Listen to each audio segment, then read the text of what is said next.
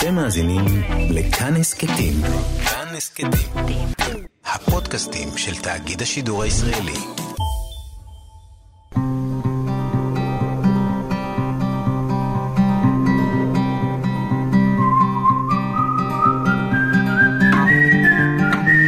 אחת פלוס חמש. אורחים וספרים עם ענת שרון בלייס. אני גם חושב שיש איזה פסיכודרמה בלהיות מבקר, אני מדמה קריאה של קורא רגיל. כלומר, אני מנסה לשכוח שאני מבקר, אני נכנס כאילו לתפקיד של הקורא הרגיל, שנפגש עם ספר, ואז לראות האם אני מתעניין, האם זה מושך אותי, למה זה מושך אותי, למה זה לא מושך אותי, ולנסות להבין את זה, וזה מקצוע מאוד מעניין. שלום לכם, מאזינות ומאזיני כאן תרבות. אורח אחד באולפן, היום עם חמשת הספרים האהובים והמשפיעים עליו, וכשאני אומרת אהבה והשפעה, אז uh, הפעם יש לזה משקל יתר, כי האורח שלי הוא הסופר ומבקר הספרות של ידיעות אחרונות, דוקטור אריק גלסנר. שלום אריק. שלום. לפני כמה חודשים ראה אור הספר שלך, מבקר חופשי, שמאגד בתוכו שנים של uh, כתיבת ביקורת על ספרים וגם uh, מאמרים שהם ניתוחי uh, עומק, שמסרטטים איזה שהן מפות ונושאים גם בספרות הישראלית וגם בספרות בעולם. ואחד הדברים שהיו לי הכי חשובים, ואולי גם דבר מיוחד בכלל בתוך הספרות העיונית בארץ, זה שהספר שלך נפתח בסקירה היסטורית של מוסד ביקורת הספרות. ועד השנים האחרונות, כשהשנים האחרונות הוא גם מוסד שאם באמת היה פעם מוסד על יסודות, מה שנקרא שומר סף, אז היום הוא התפרק לכל הרשתות החברתיות. כי כל אדם שיש לו מקלדת, אה, הוא קצת אוהב לקרוא, ממליך את עצמו או ממליכה את עצמה למבקרת מטעם עצמה. כן. קודם כל, אני חושב שזה נכון. כל אדם, כל אדם הוא מבקר, גם מי שאין לו חשבון פייסבוק, מכיוון שכל אדם שחווה יצירה, ולפעמים גם לא יצירה, כן? גם אוכל, אה, מחווה דעתו. אומר, זה היה לי מעניין, זה היה לי לא מעניין, זה היה מיותר, זה היה משעמם, זה היה ככה ככה. כלומר, החוש הביקורתי הוא חוש טבוע בנו, הטעם, כן, הוא טבוע בנו בכל אחד אה, מאיתנו. ההבדל בין אה, מבקר להדיוט, לא לאידיוט, כן, להדיוט. בה"א. אה, אני חושב שהנוסחה של המבקר והסופר היהודי-אמריקאי דניאל מדלסון, הוא, נתן נוסחה מאוד יפה לזה. הוא אמר, מבקר הוא מישהו שיש לו ידע פלוס טעם. כלומר, המבקר שונה מהאדם שאינו מבקר, לא מכולם, יש כאלו כמובן בעלי ידע וטעם והם לא, לא עוסקים במקצוע הביקורת. אה, הוא שיש לו ידע, כלומר הוא יודע למה להשוות, הוא לא, אם אה, מחר בבוקר אה, הוא יקרא רומן על סטודנט באוניברסיטת תל אביב שמחליט לרצוח זקנה ויגיד וואי זה רעיון מקורי וכולי, אז בעל הידע יגיד בסדר, עשו את זה לפני 150 שנה, בואו נחשוב האם יש כאן חידוש וכולי. וטעם, ודניאל מנדלסון אומר מאוד יפה, לא חייבים להסכים עם המבקר, אבל טעם הוא מה שמקנה למבקר את האישיות שלו. כלומר, מישהו שלא כל הטעמים שווים בפניו, ולכן מעניין לשמוע את דעתו, כי ספרות, אני מדבר כרגע על ספרות, מפעילה אותו, מכעיסה אותו, משעממת אותו, מלהיבה אותו. ולכן הנוסחה הזאת של ידע פלוס, לכן הוא אומר אגב שהידע מבחין בין המבקר להדיוט, ואילו הטעם מבחין בין המבקר לידען שאין לו טעם. כלומר שאין לו אישיות ספרותית אה, מובחנת. הוא מדבר גם על התשוקה והאהבה. אומרת, כן. בסופו של דבר, עכשיו, אצלך זה חשוב לומר, אצלך זה מקצוע. אתה כותב שנים מדי שבוע, כן. זאת לא עוד חלטורה, כי יש הרבה מבקרי כן, ספרות שרואים כן. אותם פעם ב, כותבים פה, פעם בשם. זאת לא כן. חלטורה. זה המקצוע שלך. זאת אומרת, אתה צריך לעמוד באמות מידה מקצועיות, כמו נכון. שאמרת, ידע וטעם, אבל הוא גם מדבר על אהבה. כן. מבקר שבא אל הספר מאהבה, אבל יכול להיות שהוא מאוד לא יאהב אותו. אהבה אבל... נכזבת. כן, בדיוק. אה, או כגודל הציפיות וכולי. כן, ואז צריך לכתוב ביקורת שתפגע באדם כן. שישב, ואולי כתב שנים אה, מדם ליבו. נכון. קודם כל, אני חושב שיש יש אה, אתיקט שצריך לשמור אותו. כלומר, אותך מבקר זה לא פטור מדרך ארץ ולא פטור מ... מבן אדם לחברו. אבל מצד שני גם המבקר הוא צריך להיות נאמן לקוראיו ונאמן לעצמו ולומר את דעתו. במקרים שאין צורך, ואני לא אומר שאני תמיד עמדתי בזה, במקרים שאין להם צורך אה, לגרום סבל מיותר, אה, רצוי לא לעשות את זה. ועם זאת, אני אומר את זה גם ככותב שספג בעצמו ביקורות שליליות, וזה לא נעים אה, וכולי, גם אה, אולי זה קצת אימון אה, בשבילנו, לאמן את האגו השברירי שלנו, שיהיה קצת יותר חסין ולא יתרגש מדי, גם לא צריך להתרגש יותר מדי. במובן הזה, כלומר, אם אתה חושב שה... אני יכול לקחת ביקורת ולהגיד, אוקיי, המבקר עלה על משהו ו- ולתקן, ואני יכול לקחת ביקורת ולהגיד, המבקר אידיוט, ולא על, מש- על משהו, ולא, את שתי האופציות האלו, ולא לא צריך גם להפריז ב... במקרים שאין צורך, כן, להפריז ב... בעוצמת הפגיעה. אבל זה נכון מה שאת מקודם, שכמו ב... שאחד החסרונות של, אה, מדברים על העניין הזה של הביזור, לא רק בעניין של הביקורת, אלא גם בעניין של אה, עיתונאות, עיתונות כן. וחדשות, שכל היום כל אחד עיתונאי בפייסבוק וכולי, אבל זה בדיוק הנקודה, כמו שהזכרת. שאין ממי לתבוע אחריות, אם אני מפיץ שמועה בפייסבוק, וזה גם צריך לזכור, שמבקר שזה מקצועו, יש לו את האחריות המינימלית, אם הוא כותב דברים שהם נגיד שגוי, שגויים ומוטעים, או ברור בעליל שהוא לא קרא את הספר, או כל מיני דברים אחרים שיש כתובת, וזה גם יתרון של המבקר המקצועי. אגב, כמה זמן צריך להיות לשהות עם ספר לפני שמבקרים אותו? כי יש אנשים ש... זו שאלה מאוד טובה. כן. זו שאלה מאוד טובה. כי, אני, קריאה, אני, כי כן. לפעמים קריאה אחת לא מספיקה, נכון, יש ספרים שאתה... נכון. זו שאלה מאוד טובה. בעבודה אה, השוטפת אני בדרך כלל לא מספיק לקרוא פעמיים את הספר לפני. אה, אה, כתיבת הביקורת, וזה קורה לי, אם כי לעיתים לא רבות, שבקריאה שנייה אני משנה את דעתי. אני אומר, זה לעיתים לא רבות, וגם השינוי הוא בדרך כלל מעמדה חיובית לעמדה פחות חיובית, ולא הפוך, mm. בקריאות השניות, וזה מהניסיון שלי. אה, יש הרבה יתרונות לקריאה שנייה, יש גם הרבה חסרונות. אה, אתה רוצה לתת לי דוגמה? ניקח כן. דוגמה מחו"ל, שלא נעליב פה אף אחד כן, בשכונה של ספר שאהבת. כן, אני ספר של קורמק מקארתי, שהוא סופר אה, די, שהוא סופר נכון. נחשב, אני לא אהבתי את הדרך שלו, אבל יש את הספר הכי נחשב שלו, שתורגם לפני כמה שנים, שנקרא בעברית קו אורך דם, באנגלית זה נקרא... בלאד מרידיאן, אני חושב, אני מקווה שאני הוגה נכון. ובקריאה ראשונה מאוד מאוד התרשמתי. יש שם uh, תיאורים של הדרום האמריקאי במאה ה-19, תיאורים uh, עזים מאוד. Uh, וכתבתי ביקורת מהללת. עם קצת הסתייגויות, אבל מהללת, ולאחר חודש קראתי בקריאה שנייה, ואמרתי לעצמי, זה, זה, זה טקסט פשיסטי, זה אסתטיקה של אלימות, זה... אבל זה תמיד אצל מקארתי. נכון, אבל, אבל פתאום זה בלט לי יותר מבקריאה הראשונה, ואני גם רוצה לומר שקריאה שנייה היא גם מערפלת כל מיני דברים, מכיוון שאנחנו יודעים שבתחומים אחרים, אנחנו אומרים בצדק, אין כמו רושם ראשוני, גם במפגש עם ספר. יש חשיבות מאוד גדולה למפגש הראשוני. הרבה פעמים במפגש השני אתה לוקח כבר כמובן מאליו את החידושים שהספר הביא איתו, ופתאום אתה פחות מתלהב. זה אחת הסיבות שאני חושב שהקריאה השנייה בדרך כלל פחות נלהבת. אה, בניסיון שלי.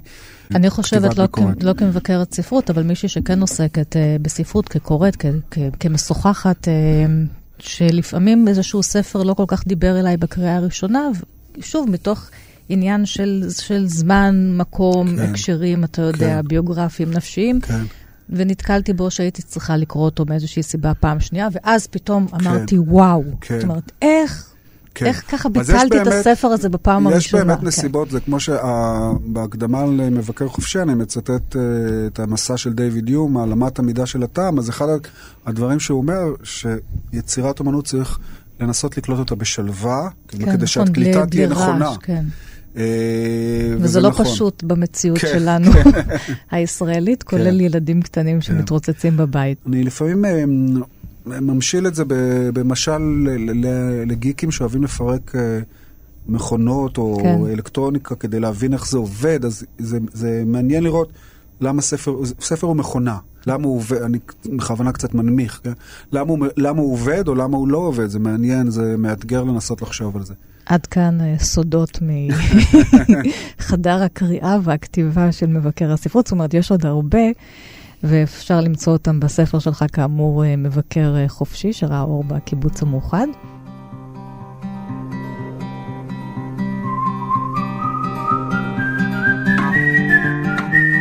אז עכשיו נלך אל הספר הראשון שבחרת, אה, מתוך החמישה, והוא ספר אה, של פילוסופיה, ספר הגות, ספר עיון.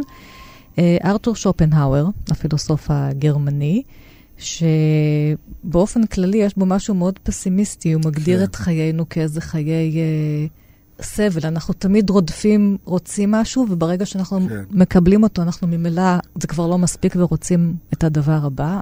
בתוך החיים האלה, שהם חיים של סבל, כן. דווקא משהו יכול למצוא בו משמעות ונחמה זאת האומנות כן, אצל שופנאוור. כן, וכל כן. זה אמרתי על רגל אחת, ואתה כן. תרחיב, אתה בעיקר מדבר על הספר uh, העולם כרצון וכדימוי. כן, שזה הספר המרכזי שלו.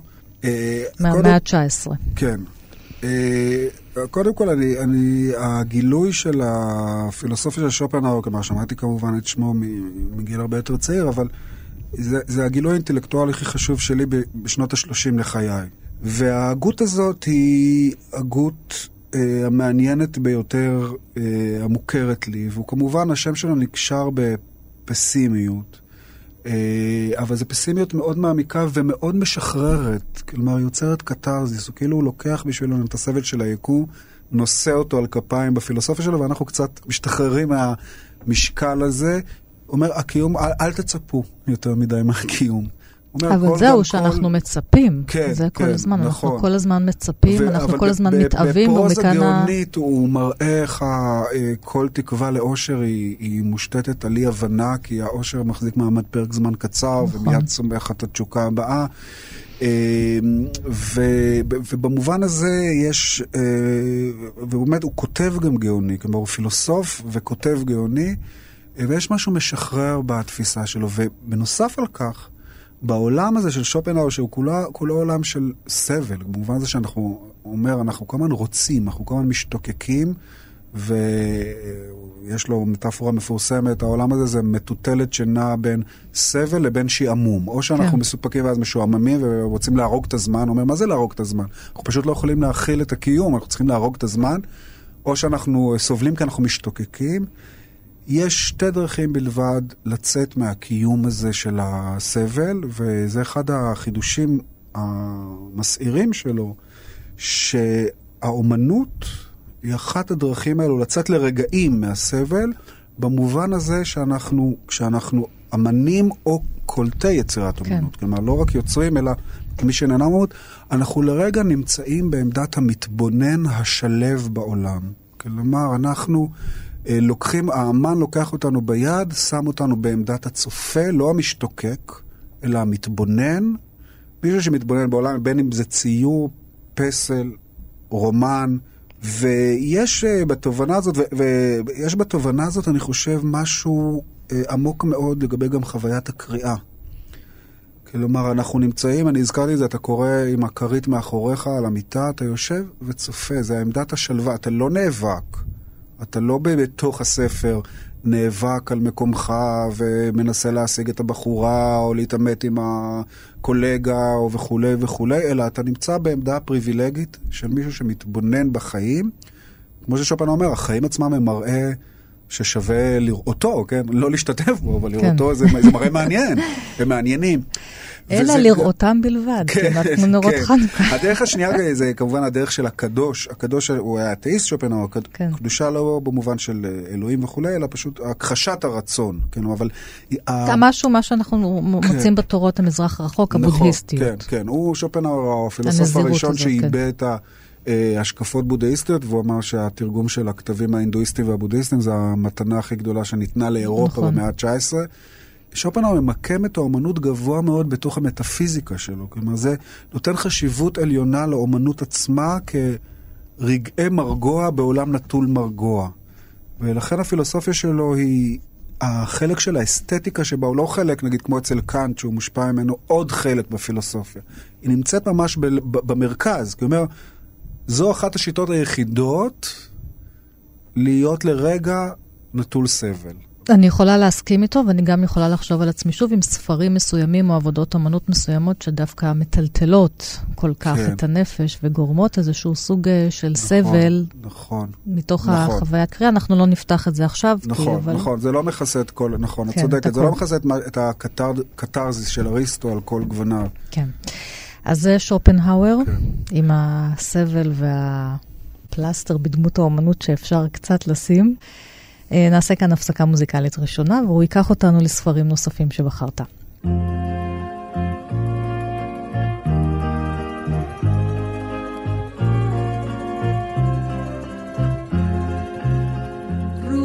נשקו את פני הים ויום נוסף של קיץ תם וטעם מלח משקר את כל החוף ודוגיות שוב נקשרות אל קצות המזחים וזה סימן שבא לקיץ סוף ודוגיות שוב נקשרות אל קצות המזחים וזה סימן שבא לקיץ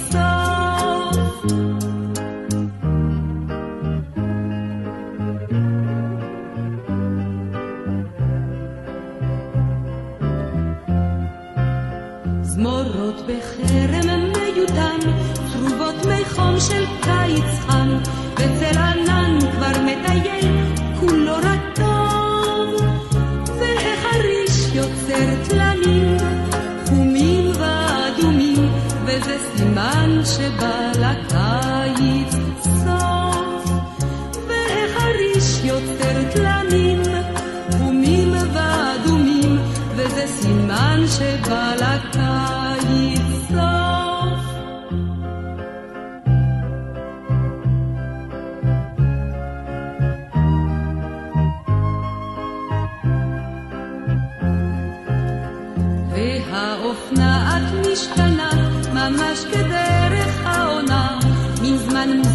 כזה בין קיץ ובין סתיו, ורוח החמסין נדם, שותק כמו נכלם, וזה סימן שבא לקיץ סוף. ורוח החמסין נדם, שותק כמו נכלם, וזה סימן שבא לקיץ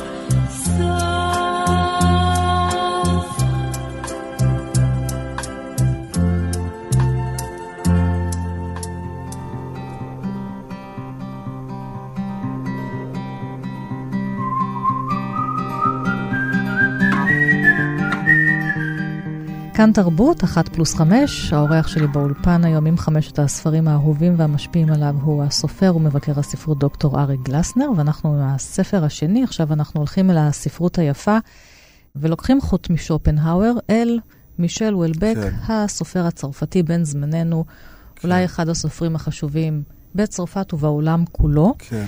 Uh, אתה בחרת ברומן השני שלו, החלקיקים האלמנטריים, שהתפרסם ממש על uh, סף המילניום, 98. Uh, אה, זוג אחים תאומים חצי-חצי, זאת אומרת, אין להם את אותו אבא.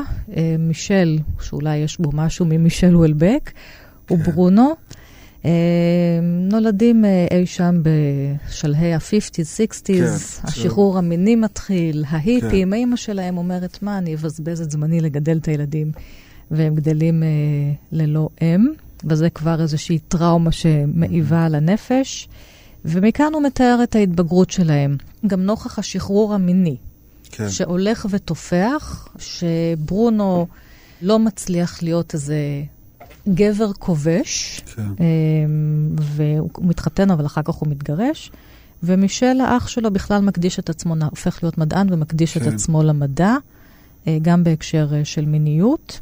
כן. אבל מה שחשוב אצל וולבק זה שהוא סופר, יש פה דמויות, אבל הספרות שלו היא גם תמיד מסמך סוציולוגי. כן. מעניין, יש, כן. גם בכתיבה שלו פתאום הוא יוצא החוצה נכון. ו- ו- וממש כותב כמעט תיאוריות. כן. כן, ואז כן. חוזר חזרה אל הסיפור. זה גם אמצעי פואטי, צריך כן, לומר. והוא עוסק הרבה גם בספר הזה וגם בספרים אחר כך. הוא כאילו פרובוקטיבי, פורנוגרפי, אבל המין הפך כן. להיות בעצם כן. צבירת כן, ההון החדשה, זה הקפיטליזם. זה מערכת מיון, יש מערכת מיון כלכלית של uh, עשירים, אה, מעמד בינוני וכולי. כן. יש מערכת uh, מיון מינית שהיא מערכת מקבילה. וזה, וזה שופנהאואר, כי זה אף פעם כן. לא מספיק. כן, זה שופנהאואר מהרבה סיבות. אנחנו רוצים עוד מין מארץ. ועוד סקס ועוד זה, וזה כן. אין אהבה יותר ואין אינטימיות, ואם חשבנו שיש כן. לנו שחרור מיני בסיקסטיז, אז ממש לא. השחרור הזה, הוא אומר, השחרור כבר... הזה זה כמו השחרור ב, ב, ב, בשדה הכלכלי, על הספר של הליברליזם, שיוצר מעמדות מיניים פשוט. זה מה שהתוצאה כן. העיקרית של השחרור. אני אומר משהו אחד על, על אולבק ושופנר, הוא, הוא מעריץ גלוי של שופנר, הוא הוציא עליו ספרון. לפני שנתיים, ובספר, לא ידעתי, אז כן, כן. הוא לא תורגם עדיין לעברית, ובספר שיריו הראשון הוא, הדובר פתאום אומר, ז'תם שופנהאואר. אה, כלומר, והוא השפעה גדולה, וההשפעה הזאת, אה, אני, אני מנסה לכתוב עליו ספר, ואני אגנוב מעצמי את אחד הרעיונות שם. על וולבק אתה מנסה, כן. על וולבק. הדמויות האלו של, שעומדות בלב החלקיקים האלמנטריים שברונו ומישל, ברונו זה האדם המשתוקק, הרוצה, הקמע, שלא מצליח אה, להגשים את עצמו מינית ולא רומנטית, הוא אומר על עצמו שהוא כנראה לא יודע לאהוב, ומישל הוא דמות הפוכה. שמתרכז רק, הוא מדען ולא יכול אפילו להשיב אהבה לאנבל שרוצה אותו ויפהפייה וכולי וכולי. זו חלוקה קלאסית של שופנהאור, זה העולם כרצון וכדימוי, כמו הספר של שופנהאור, שבו הוא מחלק את ה... יש את העולם המשתוקק, ויש את האפשרות להתנתק מהעולם הזה ולהיות בעמדת המתבונן, שזה כולל גם אנשי מדע, אנשי אומנות. אה, אז זה, המבנה של החלקיקים האלמנטריים הוא מושתת על המטאפיזיקה. הם שניהם סובלים, נכון, ברונו אה, נכון, גם נכון, ממש נכון, נעשה, כי... מאבד את שפיותו, נכון? נכון. בסוף מרוב ההשתוקקות. כן, כן, ו... שניהם, שניהם סובלים, זה שהוא א-מיני וזה שהוא רק מיני, כן. אה, שניהם סובלים, אז זה גם מוטיב שופנהאואר. יש הבדלים, כן, אבל... לא ניכנס אליהם כרגע. מה שמעניין אותי באולבק, קודם כל, הוא סופר ש... אכפת לו מאוד מסבל אנושי. אה, יש בו צדדים מיזנטרופיים, אבל אנשים שאומרים אה, אולבק הוא מיזנטרופ, זה, זה, הם, זה לא מבינים את, ה, את הערך שלו. הוא סופר שמונע בצד הדחפים המיזנטרופיים והאפתיים, בחוש מוסרי מובהק וב, וברגישות לכאב אנושי אה, מובהקת. אה, זה חלק ממה שמעניין בו, הוא בו זמנית מיזנטרופ, פרובוקטור, אפאתי, ובו זמנית עם רגישות גדולה. אה, דבר שני, זה כמו שאמר בריאיון ב Paris Review ב-2010, הוא אמר שהוא, כשהוא נכנס לזירה של הספרות הצרפתית, הוא הסתכל ימינה והסתכל שמאלה, והוא אומר, אף אחד לא כותב על המציאות, הוא, משתמש שם באנגלית במילים, קצת מציאות, בן אדם, קצת מציאות, כלומר שהספרות תעסוק במציאות, אז אה, הוא מתבונן במציאות, מנסה לנסח אותה. הרבה פעמים בצורה מבריקה. אה, כלומר, זה ספרים שאתה קורא גם בגלל מה שהם אומרים על המציאות, לא רק בגלל העלילה או אה, השילוב של ההומור שלפעמים יש שם וכולי וכולי. אמ, אה, אז אה, וגם בגלל החשיבות הנכונה בעיניי שהוא נותן למיניות, זה גם אה, רכיב... כן, שהוא מסרטט אותה בתור משהו שמגדיר מאוד את החברה שלנו, כן, בוודאי כן. בשניים, זה... שלושה עשורים האחרונים. כן, והוא אני... כותב את הספר הזה עוד לפני שהיו כל האפליקציות והרשתות החברתיות. כן, ועם זאת, יש גם שינוי, אני חושב, במילניום הנוכחי מאשר בשנות ה-90, והוא גם מנסה לשרטט את השינוי הזה. יש איזו התרחקות, אני חושב שהיום לא יהיה לנו זמן... אני מניח לפתח את זה, אבל היום האוכל זה הסקס החדש מכל מיני בחינות. שוק גם... בשר אחד הפך לשוק בשר אחר. בדיוק, שוק בשר כפשוטו. אה, ו... והוא מנסה אה, גם לעקוב, כלומר, הוא מי סופר שמתעניין במציאות ומנסה לנסח אותה ולהסביר אותה. תקרא לנו קצת אותה. איזשהו קטע מהחלקיקים אוקיי. האלמנטריים, okay. יש בו כל כך הרבה קטעים אה, יפים ומעניינים. יש אנשים קטע... שמפחדים ממנו מוולבק, אז שיפסיקו כן, לפחד. כן, אני, אני באמת... אני באמת רוצה להדגיש שבצד המיזנטרופיות והאפתיות האותנטי, האותנטיות, כן. יש אה, חוש מוסרי אותנטי לא פחות, ואכפתיות ביחס לסבל וגם לאושר אנושי אה, משמעותיים. אה, אני קורא קטע על, אה, על מישל, הדמות המינית, אני, אני אקרא קטע ואחרי זה גם אני אומר כמה מילים למה בחרתי.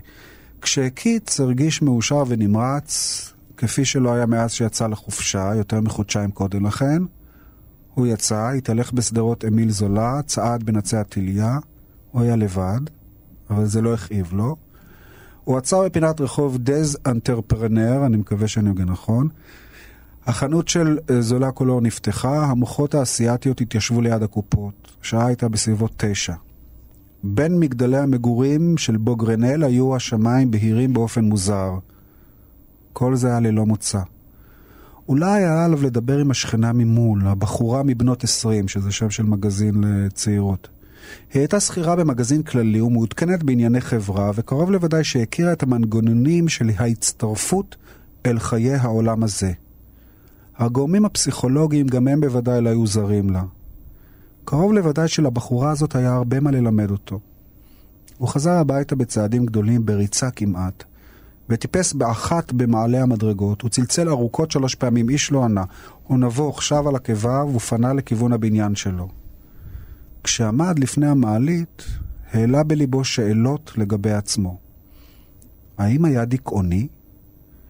והאם היה שחר לשאלה הזאת? השלטים בשכונה שלו רבו והלכו זה כמה שנים.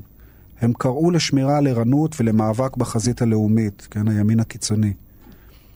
שוויון הנפש הקיצוני שהרגיש כלפי צד זה או אחר בנוגע לאותה שאלה היה כשלעצמו סימן מדאיג. התופעה הרווחת של צלילות הדעת של הדיכאוניים, שמתוארת תכופות כאדישות רדיקלית לדייגות האנושיות, באה לידי ביטוי בראש ובראשונה בהיעדר עניין בשאלות הלא מעניינות בעצם.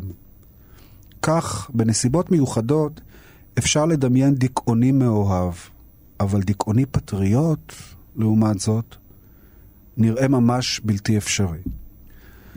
אני אוהב את הקטע הזה, זה, יש כמובן קשה לבחור בחלקים האלמנטריים, כי יש כאן, אה, אה מישל תוהה על עצמו עם דיכאוני, ואז הוא מדבר על התופעה שמדברים עליה, שהדיכאונים רואים נכוחה יותר, כן? צלילות כן, הדעת של הדיכאונים.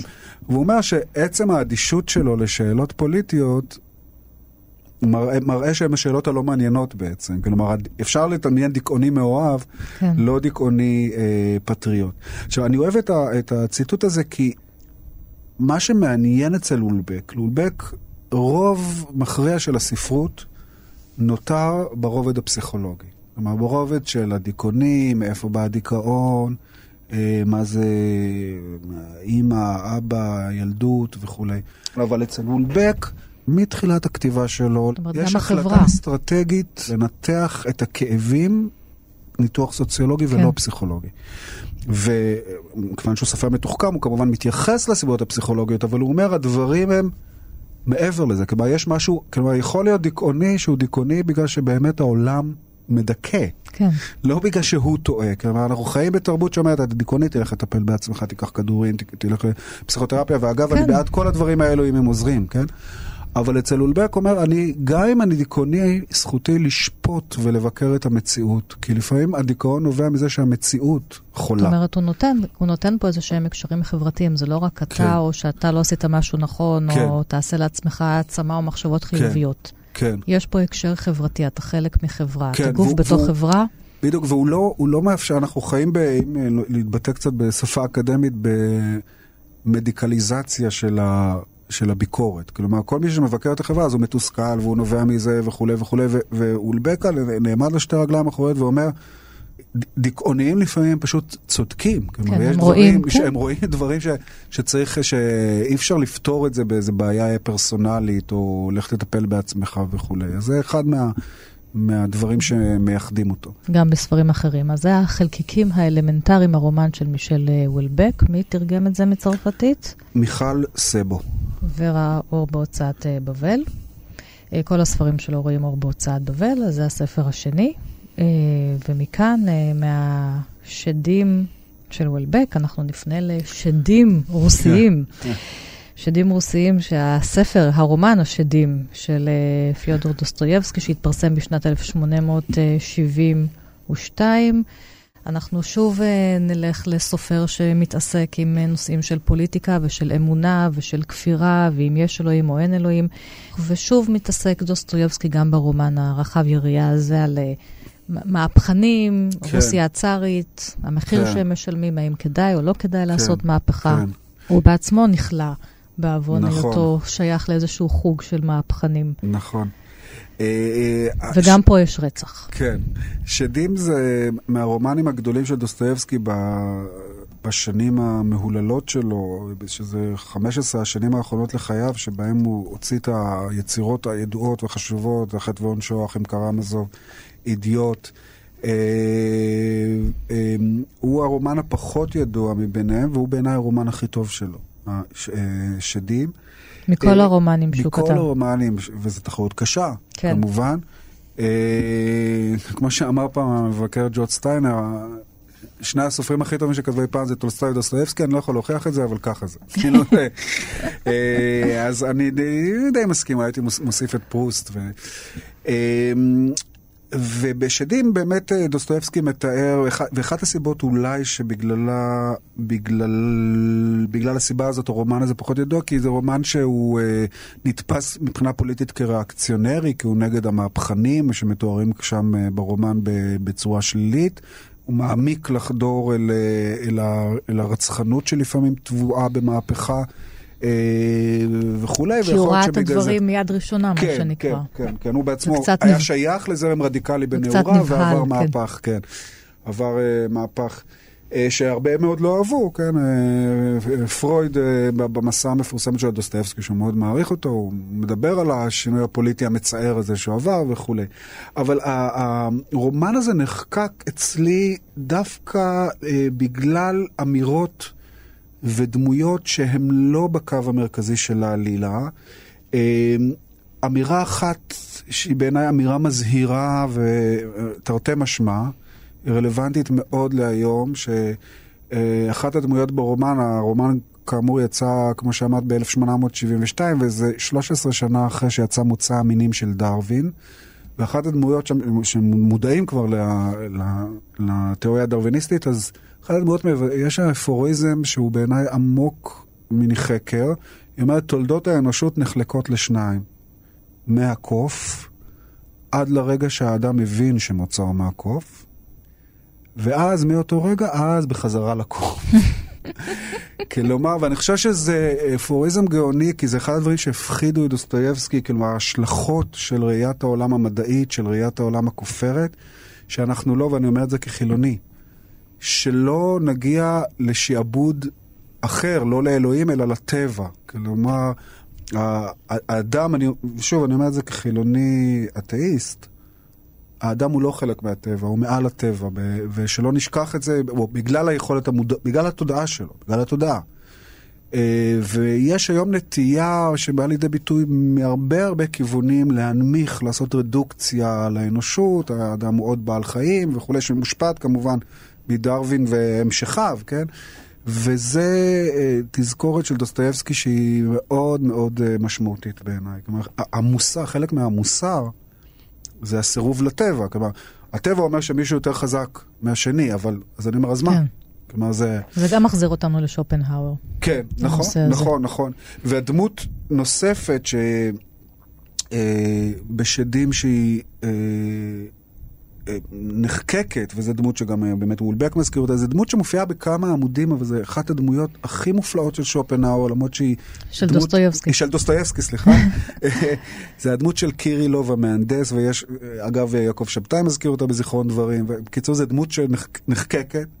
זו דמות של מהנדס, שאני אני לא יודע אם יותר מ-20 עמודים לה, מוקדשים לה בשדים, אבל זו דמות של אדם שמחליט להתאבד לא בגלל שקשה לו בחיים וכולי, אלא כדרך לבטא את החירות, את החירות האישית שלו. החירות בו זמנית מאלוהים ומהטבע. לא אלוהים יחליט לי, כלומר, זו החירות האולטימטיבית. זה ממש, אה, מה זה, 50 שנה לפני שאלבר קאמי כתב כן, את כן, זה. כן, כן, כן, זה, אלבר קאמי עוסק הרבה בשדים. כן. עוסק הרבה.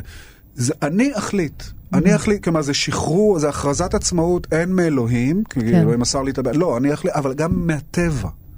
אני אה, אה, אחליט מתי רגע מותי. כן, אני אחליט על עצמי, ו, ושוב, זו דמות חשובה ביותר, כי זה חלק מה... גם מה שאמרתי בציטוט הקודם, העליונות של האדם על הטבע. המוסר מתחיל מאי קבלה של הטבע, וגם מהכרזת העצמאות הזאת של ה... של קרילוב, שהוא אומר, אני הריבון, ואני גם... לא חייב להיכנע לטבע, אז אם הטבע... זה אז... גם לא חייב להיכנע לרוס... לצאר, לצורך העניין, נכון. הריבון, זה בעל השלכות פוליטיות, כן. ובעל השלכות אנטי-דתיות, ובעל השלכות אנטי-מטריאליסטיות גם. כלומר, אז מה אם הטבע קבע שאני צריך למות בגיל 84 וכולי? אני, אני, אני, האדם הוא תודעה שמבינה מה קורה, כלומר, אה, הבנה, רפלקסיה של מה שקורה, והיא יכולה גם להחליט, לא לפעול כאוטומט לפי מה שנקבע לך. אה, וציטוט אחרון משדים שאני, שהוא הוא פחות ערך בעיניי משני הציטוטים שדיברתי עליהם, אבל זה, הוא מאוד משמעותי, זה אחת הדמויות שם, הדמות של שטוב, שהוא... פטריוט רוסי, והוא מאמין שרוסיה תגאל את העולם, זה היה זרמים משיחיים רוסיים, ואז, אה, אני כבר לא זוכר מי, גם מזמן לא קראתי את הרומן, אבל שואל אותו, אתה מדבר מאוד יפה על, אה, על הדברים האלו, אבל, אבל זה, צריך להאמין באלוהים בשביל זה. אתה מאמין באלוהים? כאילו, מה זה רוסיה תגאל את העולם? זה דיבורים דתיים. ואז שטוב אומר, אה, הוא מגמגם, ואז אומר, אני אאמין באלוהים. כמו בעתיד, אני עובד על זה, אני עובד על זה, ואני אוהב את הציטוט הזה כי גם, כי אני, אני, כשאני, בעיקר שאני שומע כל מיני דיבורים מיסטיים, אה, לא זהירים, אה, אז אני שואל, אני כאילו רוצה לשאול בליבי את מה ששואלים את שטוב, אתה מאמין באלוהים או לא? כי, כי אחרת זה פטפוטים. אה, וזו שאלה שימושית בהרבה הקשרים. אז עכשיו שוב נעשה הפסקה מוזיקלית.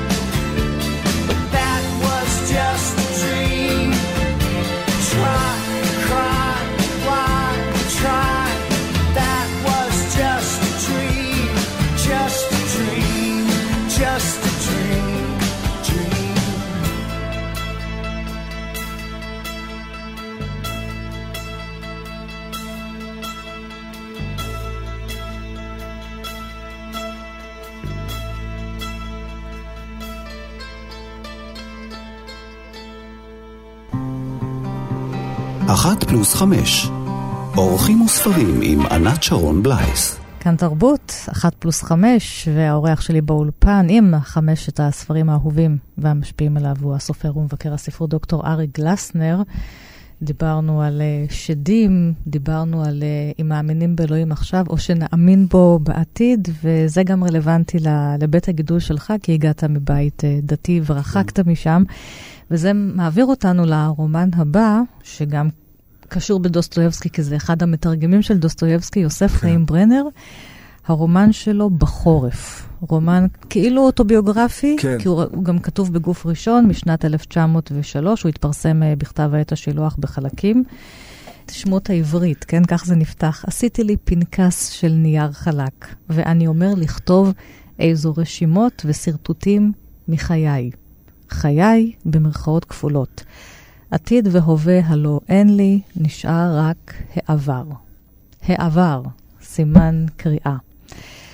עבר של אי גיבור. הוא כותב, הנה, האנטי גיבור, אני כותב בעד עצמי ובחשאי. והגיבור או האי גיבור של ברנר שמו ירמיה פיירמן.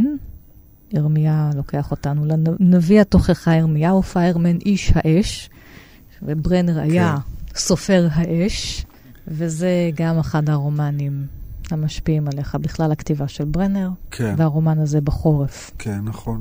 אה, זה, זה מבחינה, מבחינה ז'אנרית, אם רק לומר במשהו צונן כזה בהתחלה. צונן בחורף, כן. אה, פרופסור מנחם ברינקר המנוח קרא לזה אה, בידיון אוטוביוגרפי. כלומר, זה נכתב כאוטוביוגרפיה, אבל היא בעצם בדויה. כלומר, זו כן. דמות, כמובן שברנר לקח הרבה... שמבוסס על החיים שלו, מי שגדל כן. בבית דתי ויוצא לעולם, רואה את המודרניות, את החילון, ומתחיל השבר בנפשו, איפה להיות. זה אגב מדהים שברנר היה בן 22. כשהרומן הזה ראה אור בהשילוח אה, תחת אה, עריכתו של אה, ביאליק, וביאליק כתב ל... אני לא זוכר אם ל... אני לא זוכר למי, אולי לקלאוזנר, אבל אני לא בטוח. הוא כתב על ברנר, אחרי בחורף, בן אדם בן 22, הוא אמר, לפי שעה איני רואה סופר כמותו בישראל. כלומר, זה כן. על סמך ההישג הזה, וצדק בנבואה שלו על החשיבות הגדולה של ברנר. יש משהו נורא אינטימי בספר הזה, בכתיבה של ברנר בכלל, אבל אולי במיוחד בחורף, כי הוא גם מסודר בצורה אוטוביוגרפית, שאתה פשוט מכיר את הדמות על קרביה וקרבה. יש, זה, זה שיחה ש, שאתה, שיחה פנימית שאתה נוטל בה חלק, זה ממש אה, קרבה מקסימלית. כן, שם... הוא ממש כותב, כמו שקראתי בהתחלה, ממש כותב כל כן. כך צמוד אל הקורא, תקשיב לי, אני כן, אדבר כן. אל עצמי ואליך. וג... אני קורא לעצמו חניך הצער. כן, וגם המבט המפוכח הזה בעצמי, מבט ישר, עד כדי אכזריות בעצמי, יש משהו שמעורר השראה בזה, וגם... כמו שהוא כותב בפתיחה, את גנבת לי את המשפטים שרציתי לצטט, אולי אני אקרא עוד, כן. עוד כמה אה, משפטים שם בהמשך. גם ההבנה שספרות גדולה נכתבת, יכולה להיכתב, ואולי אפילו בעיקר יכול, נכתבת, על, לאו דווקא על דברים מלודרמטיים ומרעישים. כלומר, הוא אומר, אני לא... הגיבורים הם מרעישים, מרעישים במובן שעושים רעש. אני כותב בעד עצמי, אבל כמובן זה בשביל עצמי, אבל זה לא בשביל עצמי, הוא בשבילנו. ואתה מתפעם ומתרגש מאדם שהוא אי גיבור, כמו שהוא אומר על עצמו. אה, את התפיסה הזאת שהחוכמה... אה, אה, והגדולה לפעמים של הספרות זה לטעון בדרמה ובטרגיות וב, ובעניין חיים שכלפי חוץ הם לא מעניינים. הנה, זה בדיוק מה שהוא כן, כותב, כן, אה, אתה כן. רוצה לקרוא בהתחלה? כן, אני אקרא, אה, אני אמשיך את הפתיחה ש... כן, אה, זה בדיוק מה שהוא אומר. העבר, לו שמע איש את אמרתי האחרונה, היה חושב בוודאי שאיזה מעשים נוראים יש לי לספר מעברי במרכאות. איזה טרגדיה איומה מרגזת לב וחודרת כליות. כן, אני הולך לספר לכם עכשיו סיפור, תסמרנה שערותיכם. אבל לא, לא, כן הוא. הלא גם בעברי אין מעשים מעניינים, אין עובדות לוקחות לבבות, לוקחות לבבות הכוונה מושכות, אטרקטיביות. אין טרגדיות מחרידות. לא הריגת נפשות, כן? זה לא, אין כאן אה, אלימות, לא סכסוכי אהבים, ואפילו לא זכיות בגורל וירושות פתאומיות. יש שם אנשים צללים, אנשים שהם כמו צל מבחינת הנוכחות הלא נוכחת שלהם, מחזות כהים, כן, אה, מוצללים, דמעות נסתרות, הנחות. עברי אינו עבר של גיבור, פשוט מפני שאני בעצמי איני גיבור. אני הנני בחור מלמד בכפר הזה, כן, זו הנקודה שממנו מסופר הסיפור, ואף על פי כן, אף על פי שאיני גיבור, רוצה אני לרשום את עברי זה, העבר של אי גבורתי. העבר של הגיבורים נכתב בעד העולם, כלומר בשביל העולם, ועליו מרעישים את העולם. עברי אני עבר של אי גיבור, אני כותב בעד עצמי ובחשאי. עכשיו, זה כמובן אירוני, כי זה ספר כן. שמתפרסם. אבל ברנר אומר לנו, מבעד למילים כאן, ספרות גדולה יכולה גם בלי סכסוכי האבים והריגת נפשות וזכיות בגורל וירושות פתאומיות, היכולת להמחיש את האינטנסיביות של חיים רגילים היא יוצרת ספרות גדולה, וזה אתגר יותר גדול, כן? כשאין את ה... אנחנו לא נפתח את זה עכשיו, כן. אבל זה כמעט לוקח אותנו לדיון על, בזמנו על ספרות נשים, שאמרו שהם כותבים על הבית, על כן, הדברים הקטנים, כן, ולכן כן. זאת לא הספרות הגדולה, כי הם לא כותבים על המדינה, אני לא על הלאום. אף פעם לא הבנתי את. ה, את האמירה הזאת. ברנר כמעט נותן פה אמירה בעד. ואני חושב שגדולי הסופרים בעבר גם לא הבינו אותה, כי, זה מה שטולסטוי טוען במלחמה ושלום. הוא אומר, אני מתאר לכם את נפוליאון וזה, אבל בעצם מה שחשוב זה התיאור של החיים הביתיים. נכון. זה מה שחשוב. וכמובן זה על קצה המזלג, אנחנו לא נפתח עכשיו את ה... אם יש דבר כזה עדיין ספרות גברית, ספרות נשית, כי גם על זה אפשר להתווכח.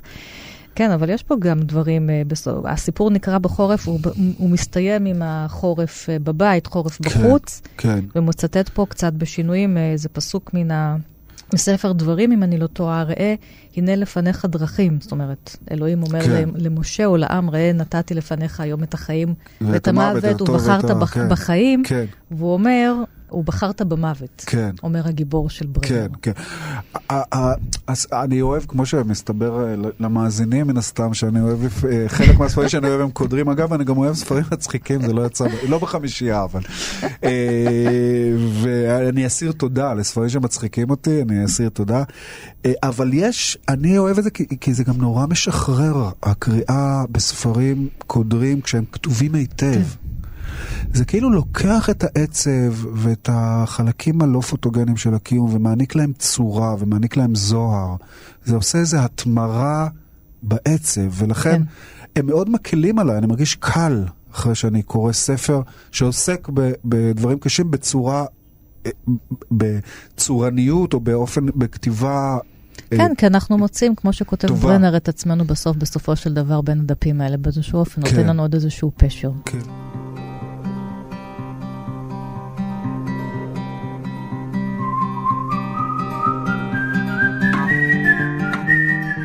ועכשיו, הספר החמישי, מרסל פרוסט, בעקבות הזמן האבוד, תרגומה של הלית יושרון בהוצאת הספרייה החדשה. אני אצטט משהו שם מתוך הכרך האחרון שהיא תרגמה עד עכשיו, הזמן שנמצא, mm-hmm. הוא כותב שם, החיים האמיתיים, החיים שלבסוף התגלו והתבהרו, לפיכך הם החיים היחידים שנחיה במלואם, הינם הספרות. כן. זה מה שאומר פרוסט. כן. כערך שחותם את כל המפעל הספרותי, הזמן שנמצא. זאת אומרת, הכתיבה הזאת, בעקבות הזמן האבוד, היה, זאת הייתה משמעות חיי. כן, כן, זה, זה, זה הטענה שלו באמת בכרך האחרון. אה, אני לוקח מ, בעקבות הזמן האבוד, שלצערי צריך לומר שרק כשליש תורגם בעצם לעברית. נכון, כן. אה, וזה חרפה לרפובליקה הספרותית העברית, שאני, שאני מקווה שזה יושלם, התרגום של יהודי שעון מצוין. אה, אבל, אבל צריך ל... מתישהו, או מישהו, או היא, או מישהו אחר, להשלים את, ה, את המשימה, כי זה בעיניי פרוסט הוא הסופר הגדול של המאה ה-20. אה, זה, זה ההערכה שלי. אה, מה שאני אה, אוהב אצל פרוסט, האמנות שלו היא בעיניי אמנות, אני קורא לזה אמנות משדלת לחיים. כלומר, יש, אני גם כמבקר וכקורא, קודם כל, מחובר מאוד לריאליזם, ואני חושב שלא מבינים הרבה פעמים מה ריאליזם עושה. ריאליזם טוב. אחד הדברים שריאליזם טוב עושה, אני קורא לזה, כמו שאמרתי, שידול לחיים, במובן הזה שהוא מראה שהחיים שכולנו רגילים ודשים בעקבנו הם בעצם עשירים מאוד, הם בעצם מורכבים מאוד. זה יוצר איזשהו משקל לקיום, סופר שמעמיק להתבונן ומעמיק, ו, ו, ו, ומעמיק לחדור אה, מבעד לצעיפי המציאות ולתאר אותה כהווייתה, יש בו אה, אה, משהו שאתה קורא את הספר ואתה אומר, אוקיי, שווה לחיות, זה, זה, זה מורכב, הדברים כאן מורכבים, הדברים כאן עשירים.